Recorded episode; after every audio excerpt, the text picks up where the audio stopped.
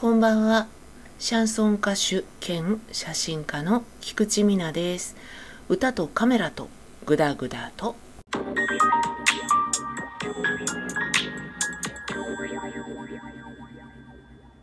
えー、オリンピックシーズンですが、皆様楽しんでいらっしゃいますでしょうか？私全く興味ないんですよ。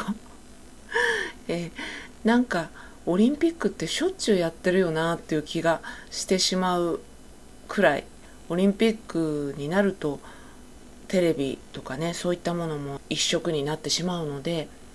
もともとテレビあんまり見ないんですけどそれでもやっぱりなんかなーみたいなちょっとつまらんなーみたいに感じてしまう側の人間なのですがとはいえやっぱりお好きな方にとっては手に汗握るっていうことでしょうし興味ないよって言ってる私なんかでも芸術性の高い競技みたいなのは好きですね。あのもともとねそっち畑というかエンターテインメントとか芸術とかがすごい好きなのでアスリートっていう感じのが強いよりはちょっと芸術っぽい感じのものがいいなぁなんて思っておりますけれど知り合いにお子さんがアイススケートを習っていらっしゃるっていう方がいてで私が生活してるとこは全然雪国とかでもないのでスケートリンクとかもすごい限られると思うんですけど、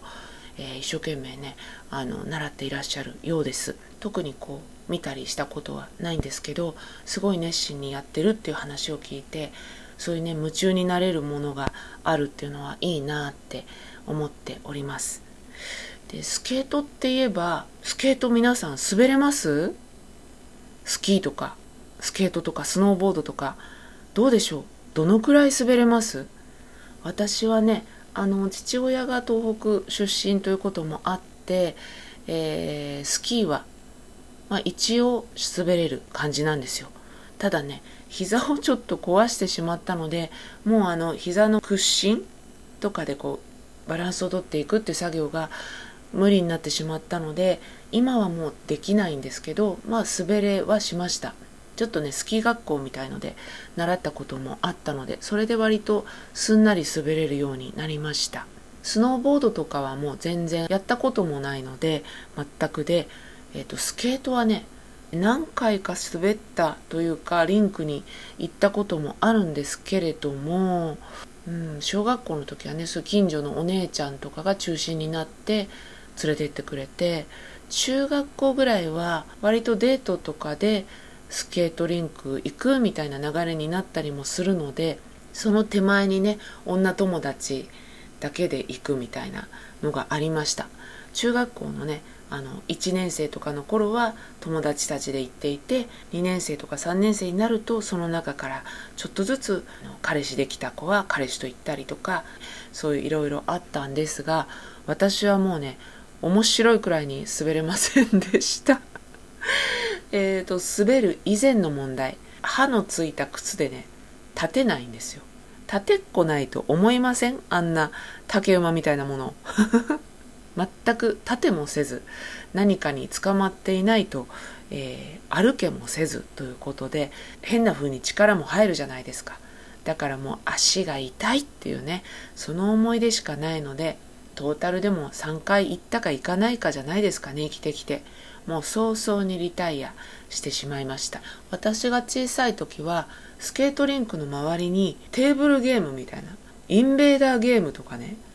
パックマンとか古いさ昭和の喫茶店の映像とかが出ると麻雀ゲームとかコーヒー片手に大人がやってるみたいなね。ああいうゲーム機が何台か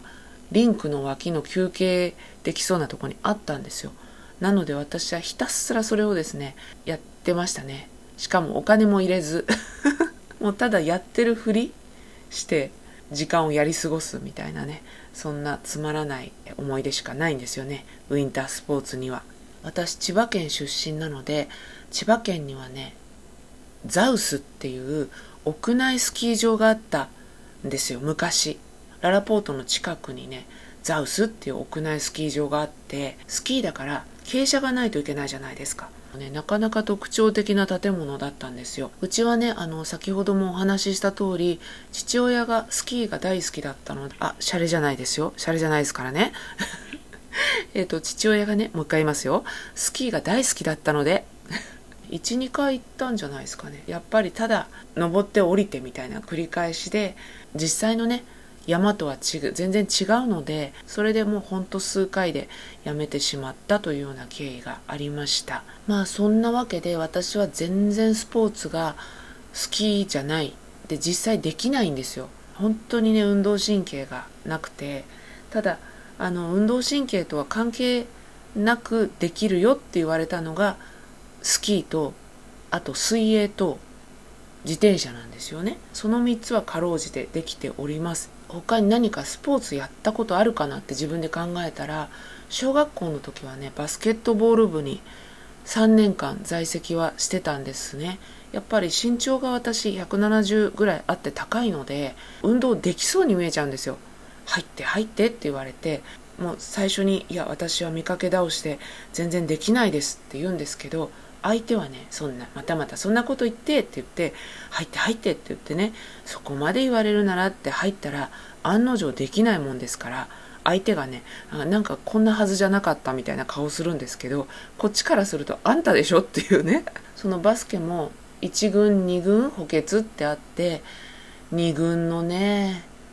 ビリッケツの方をうろうろしてましたよ。補欠にはなりたくないなと思って一応頑張ってみるんですけどやっぱりねほんと才能なくてバスケって5人ですよね確かねもう おぼろげですけど。8番目から12番目ぐらいをうろうろしてるっていうねそういう感じでございました。ユニフォームがね着たかったんです。ユニフォーム着てるとかっこよく見えるからそのユニフォームが着たくて頑張ったんですけどね。なかなか選手としてはポンコツでございました。